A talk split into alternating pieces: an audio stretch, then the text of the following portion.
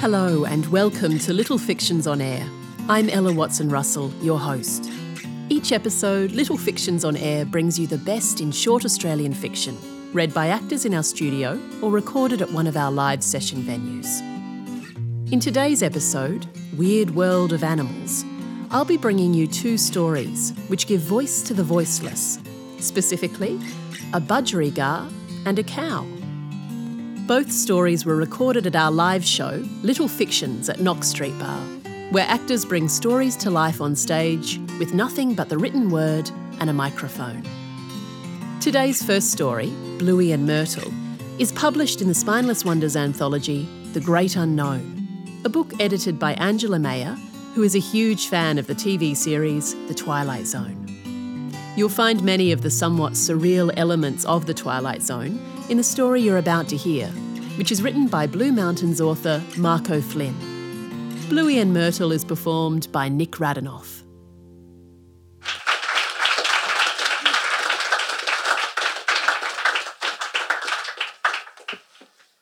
Who's a pretty boy then? Who's a pretty boy then? Give us a kiss. Give us a kiss. Who's a pretty boy? I'm the pretty boy. No one else. Pretty Bluey, me. Who's been making a great big mess? That's going too far. Yeah, I repudiate that. Myrtle. Myrtle's eyes vast and roomy behind her glasses. She places a sunflower seed between her lips and presses her face up against the wires of the cage. Her lips make a plastic smooching noise, pursed around the seed like an anus. Pretty Bluey knows all about simile and metaphor. I used to read the newspapers spread out on the table below over the shoulder of the old fellow. He was a great one for the crosswords. She expects me to bounce on my perch, bob my head, and take the seed from between her lips. I do. It's a kind of frigid, bestial kiss. This is morning. She scratches the cere of my beak with a fingernail. I hold the seed in my claw and examine it. I crack it open and nibble the kernel, stale. What does she expect a thank you? Give us a kiss, she says. Give us a kiss, I reply. It's echolalia.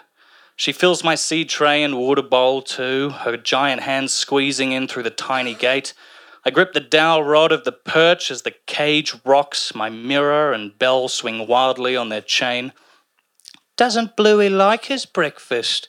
Myrtle says. I squawk rudely. The bouncing sun dazzles my eyes at random moments. She doesn't understand. Each morning, when the cover is removed, the sudden galaxy of the kitchen is a shock to my delicate system. Myrtle, put the cover back on. Go back to bed. Just put us both out of our misery. At dusk, she comes to arrange the frilly curtain she made it herself. Over the dome of my cage, it's hardly an aviary, Although when Twitters was alive, yes, yes, this perch thy centre was, these bars thy sphere, would splash in the dish and flap water out onto the crosswords below. No happier pair of lovebirds could you find. Oh, Twitters. She used to let us out one at a time to flutter about the wide open skies of the kitchen, perch on the curtain rods, or else on a finger. If only she had let us both out at once, Escape might have been feasible. Quickly, Alf, shut the door. Oh, Jesus, they're loose. Only one is loose. I'm training them. What for? Combat? What a terrible glimpse of freedom that was. That chasm of possibility. Did Twitters contemplate it? For one to leave the other and cross the threshold we returned dutifully to our coop, wing muscles stiffening after exercise, glad, it must be said, to be home. Until that tragic day, I woke up to find Twitters had dropped off his perch. I'll never forget poor Myrtle's face when she came to remove the cover and saw my love cold on the floor, his claws gripped as if around a seed. She nearly had a fit. Eighteen across, ten letters, sudden diminution of sensation and voluntary motion. What could that be? Pencil scratching at the temple. Apoplectic. No other word for it, poor duck. From that day on, I took it on myself to rid the cage of every death infected scrap of sawdust that she persists in shoveling into my habitat. Who's a pretty boy, then? her great nude irises paling with age. Come on, Bluey, who's a pretty boy then? I take my head from under my wing, make the reply, whistle, squawk, and chirrup. Who's been making a great big mess then? A great big mess. She fetches the dustpan and brush from beneath the sink and sweeps up the contaminated shavings. I must say that I rather like the look of the flakes as they float gently down through the moonlight, and the breast feathers I've torn out with my own beak and tossed overboard. I am the life giving pelican, drawing its own blood to feed its young. But there are no young. There is no one. I watch Myrtle and her rituals. She takes the kettle off the stove and fills the teapot, twirls it three times the milk, the strainer, the careful pouring. It took her a long time to learn she only needed one cup. Chirp, chirp, chirp, I'm here too. Without each other, old girl, where are we?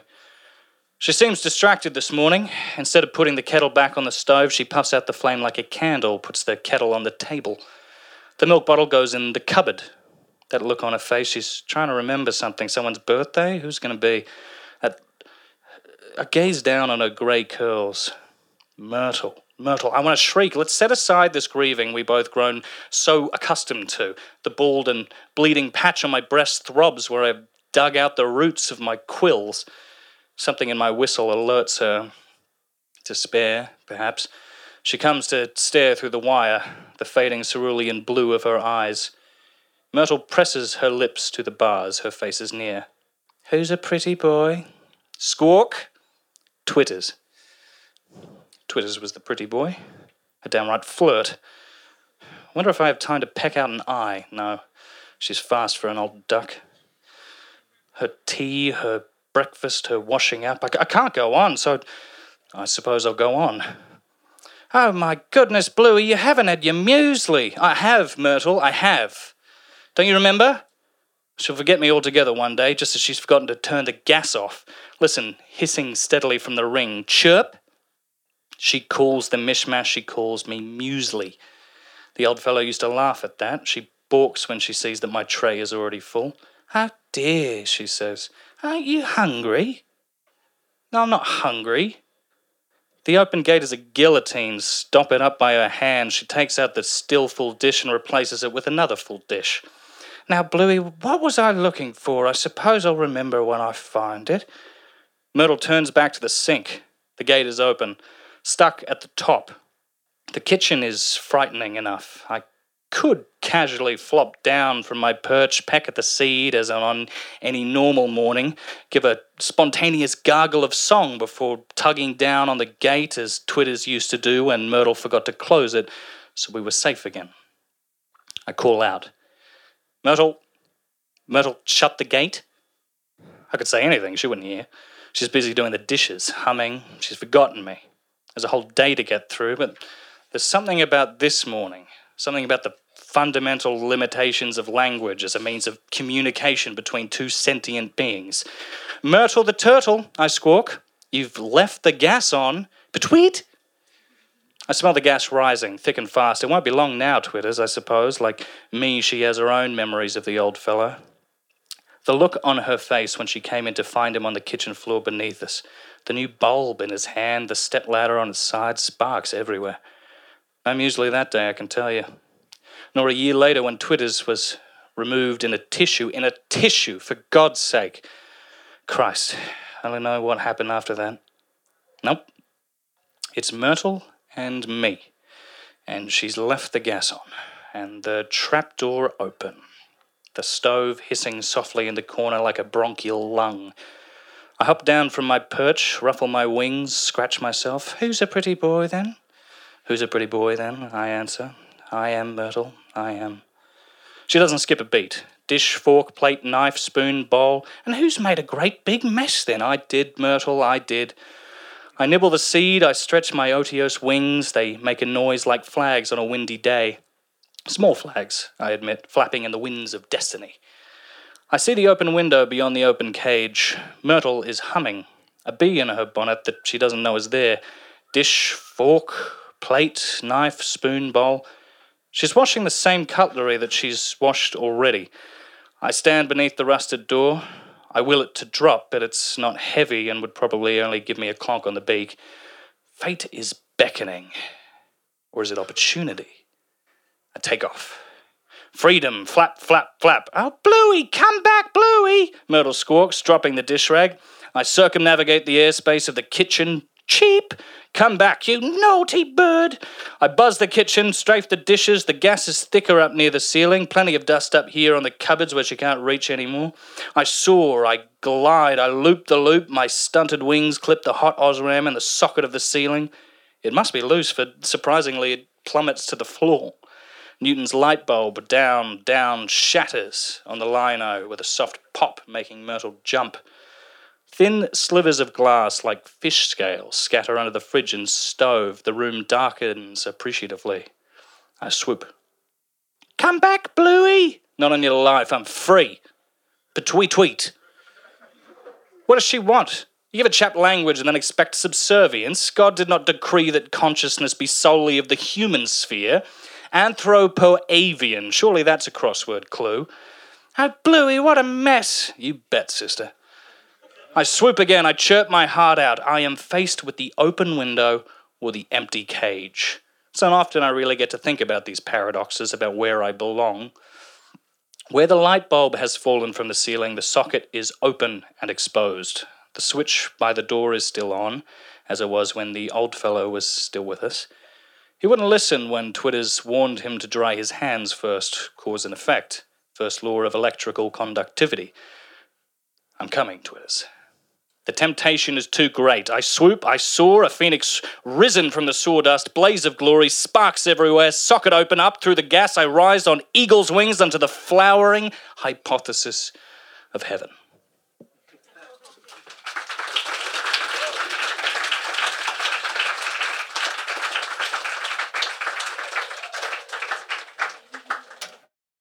That was Bluey and Myrtle by Marco Flynn, performed by Nick Radinoff.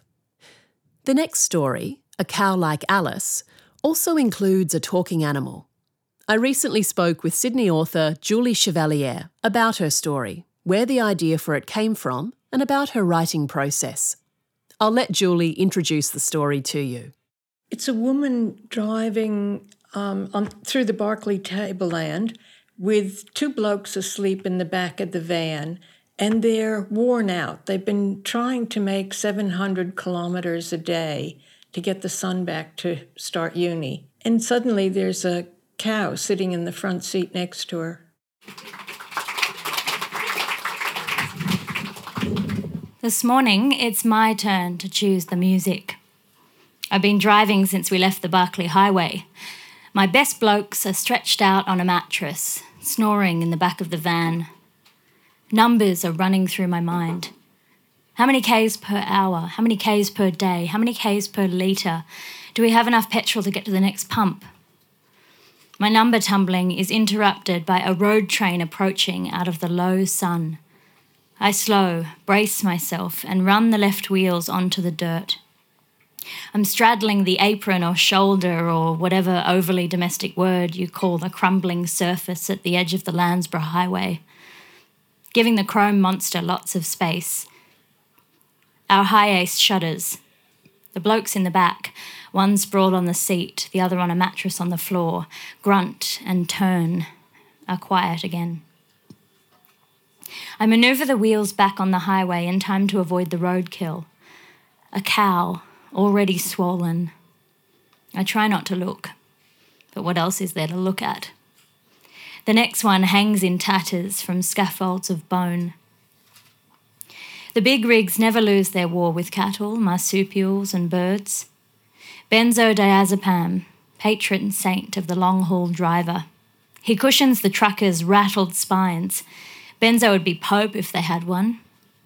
I swerve to avoid a kangaroo carcass. Scavengers wait until the last second to rise over the van, guts dropping from their bills. Swarms of flies and God knows what else. Thank goodness for windshield wipers. The headlights will need a scrub before dark. Mirages shimmer in distant waves. The front seat gets hotter as the sun gets higher. I keep the aircon on and the windows closed to keep out the dust. but a small cow, radiating heat, has appeared in the seat on my left. She turns to look at me. Alice, she says. Hi, Alice. the seat of the van is back as far as it can go. When I brush against her, her coat feels as rusty as it looks, like wire. She thanks me as though I stopped to pick her up, her breath hot and grassy. I shoo the flies away and, with new cow consciousness, realize I don't know a heifer from a steer, a milk cow from a meat cow. You know those pretty cows on the milk cartons, chalky white with black spots standing on emerald slopes? Alice in no way resembles them. She's an eye rollingly serious number brown, strong, tough, and curly. I relax a bit when she hums along to Kate Bush's song about the big sky. She braces her front legs against the dashboard each time a road train comes roaring toward us. Although her weight slows us down, it doesn't prevent the van wobbling each time a road train passes. An aerial photo would show a horizontal tornado with an enormous black road train inside it, subsuming a white van and its pathetic dust trail. Our windscreen and dashboard are covered with what looks like paprika past its use by date. I turn on the wipers and swipe at the inside of the windshield with an old t shirt. When I blow my nose, the tissue turns vermilion. For over a week, we'd camped around Alice Springs, where floods had flattened the vegetation in creek beds and produced so many wildflowers that lorikeets, drunk on nectar, flew in waves. I tell Alice about the Aboriginal figures on rock walls at Emily's Gap that looked like vertical strips of bacon. How I felt like the boss of the corroboree sitting on a rock throne in a cave high up Serpentine Rock. I placed my hands on rock armrests worn shiny by some patriarch. Found the metre long thin hole where he kept his power. So scary, I climbed down the rock quicker than I'd climbed up. Later, I took photos of my men posing with the devil's marbles. In Tennant Creek, we saw the electrician walking to the pub in basketball sneakers and a tutu. That was before we started running short of time and found it quicker to stay in metal cabins behind pubs and pitch a tent. The blokes are awake. I introduce Alice to Davo and my son, Tom, whose uni course resumes next week. Alice joined us about 100k back, I say. Time for a stop. A lukewarm sprite for me, lukewarm cold ones for the men. Alice gets out slowly. She can hardly straighten her legs to piss on the tough grass on the verge. I pour water into a bowl for her, take the keys from the pocket of my jeans, and toss them to Tom. We hurry back into the van at the first puff of red dust. Another black behemoth is heading toward us. Davo and I slip into the back seat, slide the door shut just before we are engulfed in dust. I hear Alice asking Tom if he has younger brothers and sisters at home. On one side of the so called highway, the belly of a cow is swollen like a full term pregnancy, legs stuck out like a table that's been knocked over during a brawl. On the other side, a majestic skull, dry and white. The highway, abattoir, solar crematorium, fertilizer factory. Alice points out the first tombstone. Bessie, 2012 to 2013. R.I.P. Just a calf. Oh my God, veal. After that, we see memorials to Bree, Daisy, Dulcie, Elma, Elsie, Homer, Jace, Kylie, Pearlie, Pops, Ruby, and Tallahassee. I want to stencil the license plate of the murderer on each tombstone. I imagine I'm back in my studio, jigsawing marine ply to make life sized silhouettes of cattle to stand as sentinels on the verges. In my head, I make maquettes of them and apply for an OzCo grant to make an installation. Sheet metal will rust and flake until it decomposes into dry blood, the colour of the country. It's Saturday at dusk when Davo points out the packed utes from the surrounding stations, all heading toward the same roadhouse. Cold beer, live music, maybe dancing. We need a break from travelling. Alice wants us to book adjacent campsites rather than stay in the bunkhouse with the jackaroos, truckies, and cyclists. The best option for dinner, she suggests, is salads from the bistro. You are vegetarians, aren't you? Less than a fortnight ago, we were forced to tip our crates of fruit and veggies into the bin at the tick gate near Port Pirie, so we tried, but this trip, no, we aren't. We are desperate for fresh fruit and vegetables.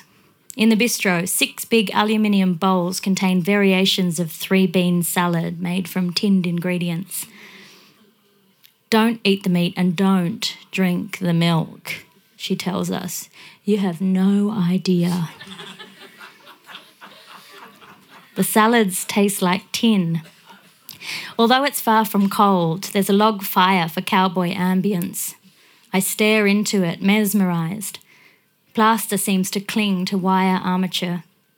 The rough skeleton of a scrawny cow. Above the crackles and hisses of branches breaking and moisture boiling out of the wood, I can hear the hiss of skin sagging. Clouds shroud the starless sky. In bed, the, in the van, I listen for bovine snoring to be sure Alice is not being minced into hamburgers or roadkill. By sunrise, we're eating cold cereal and repacking the van. To get back to Sydney for the beginning of Tom's uni turn, we need to average almost 700 Ks per day. Alice thanks us for the muesli, water, and holiday, and asks Davo, who is driving first, to drop her off at the first dam on the left. The Calves Road safety lessons begin on Monday.